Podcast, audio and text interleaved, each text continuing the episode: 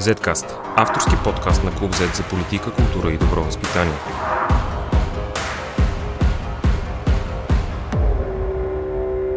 Здравейте, уважаеми приятели! В 55-я епизод на Zcast наш гост този път е господин Петър Ангелов. През 1993 година той изгражда своя верига фитнес центрове Атлетик – Днес те са в 4 града, а през 2010 година основава Българската асоциация за здраве и фитнес. Поводът да си говорим с него са новите мерки на Министерството на здравеопазването срещу разпространението на коронавируса и какво може да направим, за да сме едновременно здрави, а да не се налага да поставяме под риск съществуването на определени сектори от економиката. Вероятно най-лесното решение е човек да се вакцинира. Или всъщност повечето българи да се вакцинират. Как мислите, господин Ангелов? Не искам да, запоемам, да поемам категорична позиция. Аз лично мога да кажа, че съм вакциниран, имам зелен сертификат, но смятам все пак, че всеки човек има право да избере дали да се вакцинира или не. Тоест да уточним, фитнес индустрията не се състои от някакви антиваксари. В никакъв случай. В никакъв случай. И пак повтарям, това е моят личен избор да се вакцинирам. Защо? Не само от страх. Аз съм го изкарал COVID вируса и не обичам за себе си да говоря, но в случай мога да говоря само за себе си. Uh, изкарал съм COVID вирус, въпреки това се вакцинирах. Защо? Защото от гражданска позиция. Ние не можем да очакваме, че тази пандемия ще ни подмине, без да приемем някакви мерки. Хубава или лоша, вакцината е едно научно доказано средство да се преборим с тази пандемия. И всичките uh, общества, по-скоро на Запад, го доказват с това нещо. За съжаление в България нивото на вакцинация е много ниско, причините са най-различни, може би не е момента сега да ги казваме, но с най-общи думи това е липса на доверие в институциите, което през последните десетилетия беше, бехме принудени това недоверие да го изградиме.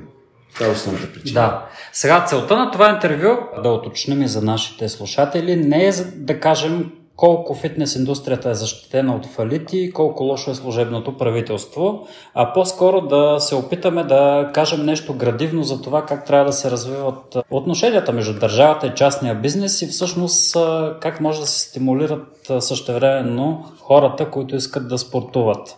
Има ли някакво решение в настоящата ситуация, което ви се вижда по-работещо от настоящите мерки? Веднага казвам, ние а, сме част от а, общия бизнес, които защитаваме някакви позиции във връзка с последната наредба на Министерството на здравеопазването. Примерно, ние искаме а, за зелен сертификат да въжат и тестове, антигенни тестове, с които всички прекарали болестта хора могат да си изкарат зелен сертификат.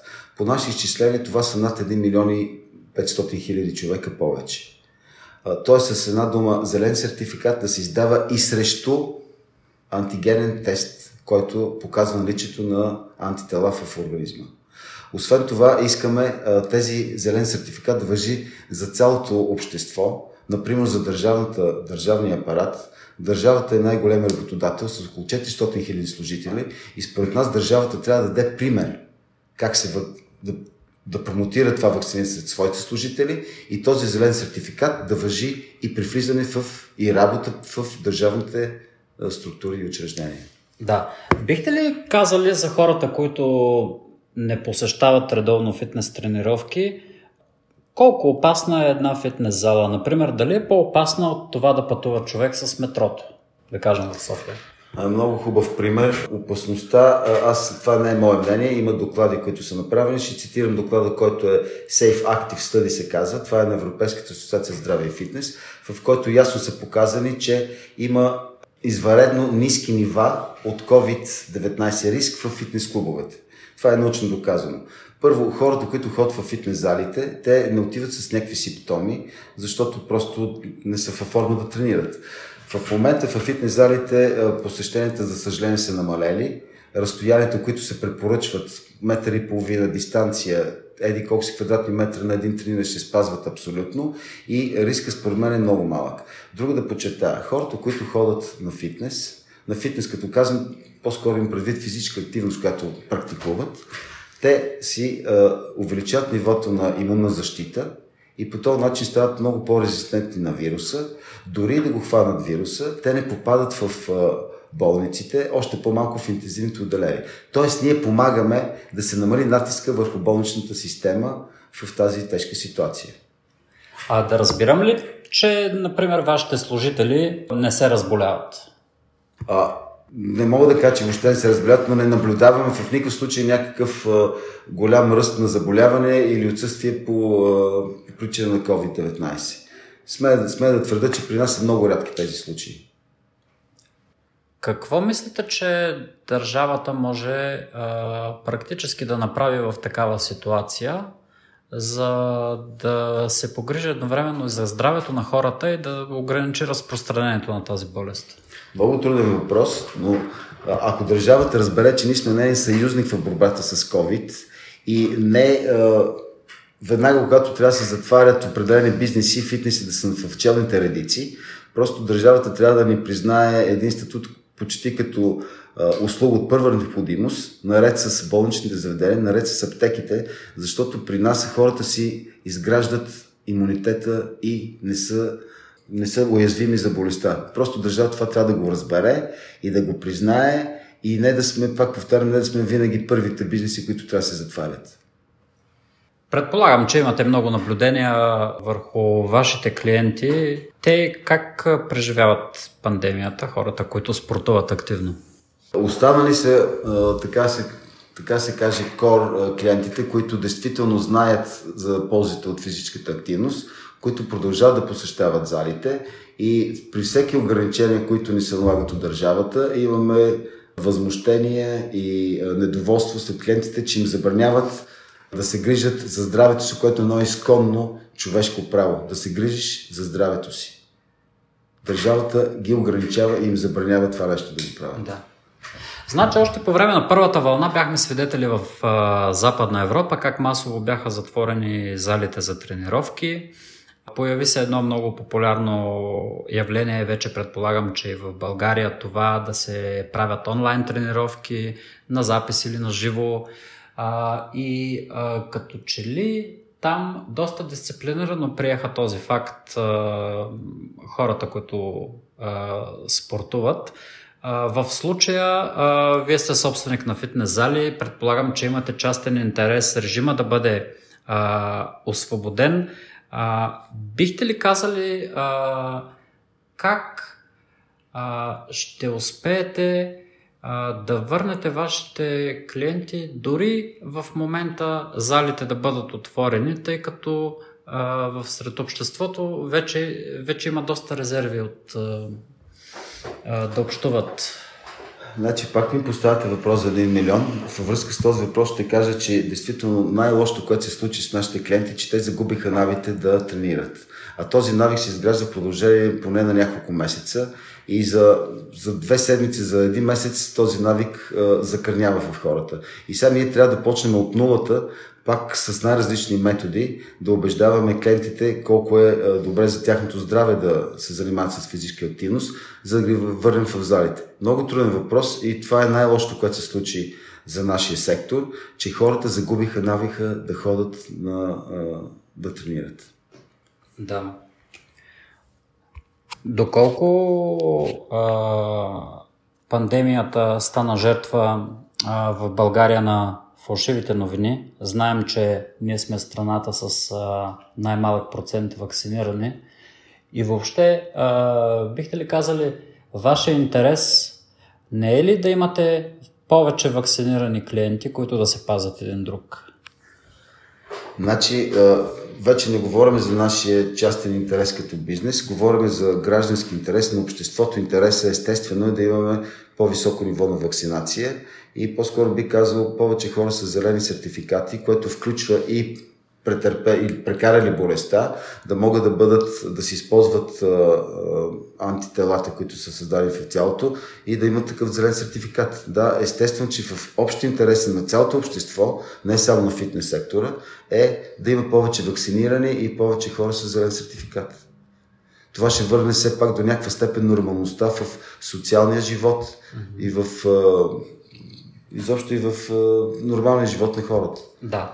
Вашите искания бяха представени пред обществото. Бихте ли казали дали вече сте в някакъв режим на диалог с правителството? За съжаление нямаме диалог с, в момента с правителството и за това може би актуално казвам, след два дена в четвъртък излизаме на протест всичките бизнеси, които сме засегнати от тази заповед и ще повторя исканите, основните, те са седем на брой, но ще повторя. Първото е да въжат антигенните тестове за издаване на зелен сертификат. Второ, да бъдат обхванати всичките заведени, не заведени, обществени места на закрито, което включва и държавните учреждения. Трето, искаме да се погрижат и за хората, които по една или друга причина нямат възможност по медицински съображения да се вакцинират. Също така искаме и тестовете, които а, се казаха, че са безплатни, има струва 10 лева, действително да станат безплатни и самото тестовземане също да бъде безплатно. Това ще увеличи кръга от хора, които имат зелен сертификат и ще могат да а, запазим все пак някакво ниво на социален живот. Да. Вашия сектор, доколко е застрашен от пандемията? Какви са вашите прогнози в средносрочен план?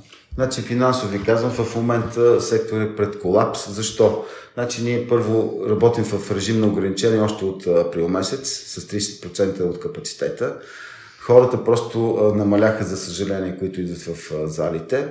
И с тази мярка, последната, която е въведена, ние може би 20% от нормалния оборот, от нормалните приходи ще постъпват и няма бизнес, който да може да се справи по този, с 20% от нормалните приходи. Значи ние, не сме, ние сме бизнес на постоянните разходи, независимо дали има 5 човека или 500 в залата, тъкат разходите за ток, за заплати, найеми, те си текат така и така. И ние не можем с 20% от нормалните приходи тези абсурд да ги платим тия разходи. Значи загубите са огромни. Да. В момента се намираме в предизборна кампания, има избори за Народно събрание и за президент. Като че ли обаче спорта за здраве не присъства много в програмите на партиите и в агитационните им материали. Какво е вашето наблюдение? Какво е отношението на политиците към спорта? Масовия спорт имаме предвид. Не... За съжаление сте прав. Дори когато говорят, говорят общо взето за спорт. Дължа да подчертая, че ние не сме нормална спортна дейност. Ние сме по-скоро физическа активност, която може да бъде извършвана на открито и в различни зали, различни видове занимания, но не съм забелязал, аз съм чел програмите поне на две от кандидатите за, за парламента партии. Никъде не е разписано изрично какво ще се предприеме за този важен сектор. Това не е спортния сектор, в който се разбира състезателния спорт. Това е сектор здраве и спорт, който е профилактика на здравето преди всичко. И по този въпрос не съм забелязал никакъв конкретни мерки в обявените програми на партиите. Да. Според вас трябва ли политиците да имат по а, ясно отношение към спорта и да покажат, че той е важен за хората? Задавам този въпрос в контекста на по-скоро а, куриозните случаи на това как господин Делян Певски изведнъж се появи в много по-добра форма. Президента Радев пък направи 50 лицеви опори на национално състезание по карате и това по-скоро беше а, породи дебати, че а, задачата на един политик не е да, да показва спортната си форма, а трябва други качества, например за президент или за народен представител, а не е ли истината някъде по средата? Значи за мен е независимо дали си кандидат за президент или въобще за някаква политическа длъжност, всеки един човек трябва в различни степени, разбира да се занимава с физическа активност. Това е за всичките. Това не е, това не е нещо, което в момента трябва да се демонстрира, после да го забравиш. Това е начин на живот и ние за това ни е едно от причините да сме в такова лошо състояние общественото здраве, изобщо националното здраве, е, че много малко хора се занимават с физическа активност. Само ще ви кажа няколко данни. В България по най- по най-оптимистичните изследвания, около 8% се занимават в, с спорт през свободното време, в една Германия около 20%, в Скандинавия 25%, Ирландия и Исландия имаме и нива над 30% от всичките хора, независимо от възраст, социално положение, се занимават с някаква физическа активност. Ние имаме много още работа, които трябва да свършим. Тоест това е свързано с, с просперитета на нацията. Абсолютно. Значи първо, ние сме свикнали българите, първо си получаваме здраве. Да, обаче въпросът е какво правим за това здраве. Значи то здравето не идва само. Ние за това здраве трябва да се грижиме, трябва да му изграждаме профилактика и няма по-добро средство за сега в в нашето общество, от което е фитнес и спорт индустрията. Фитнес и здраве индустрията. Добър финал на нашия разговор. Благодаря ви. Zcast. Извън релсите на обичайното говорене.